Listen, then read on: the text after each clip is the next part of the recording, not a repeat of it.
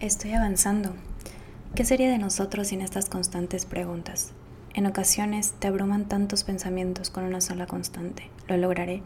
Tal vez nunca encontremos la respuesta, y creo que de eso se trata un poco, de poder hacer pequeñas pausas y cambiar las preguntas que nos hacemos. Creo que vivimos en una sociedad que nos ha hecho creer que existe un todo o un nada. ¿Eres exitoso o no lo eres? Y es que, verdaderamente, ¿qué es el éxito? Me he encontrado con tantas respuestas que no podría pensar que el éxito pueda definirse realmente. Creo que radica un poco más en el sentirse exitoso.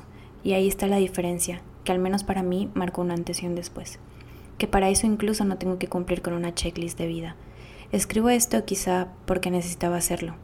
Y recordarme un poco que sí, que allá afuera hay tanta gente exigiéndonos cumplir, seguir pasos y que constantemente nos lleva a la comparación y que esto podría hacernos dudar de lo que realmente queremos, que va a ser difícil poder ser fiel a nuestras propias ideologías, pero sigue luchando, sigue navegando hasta llegar a la orilla y poder mirar con otra perspectiva tu propia vida.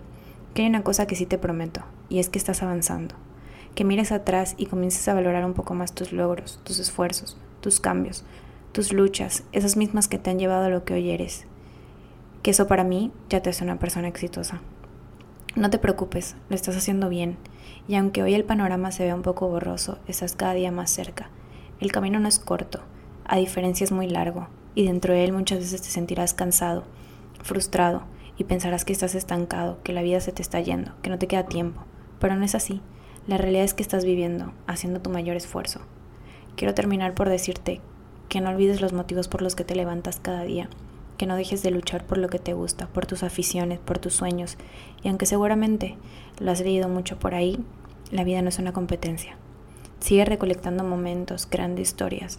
Deja de preocuparte por si has cumplido o no, que toda experiencia o lo que algunos llaman fracaso solo es una oportunidad.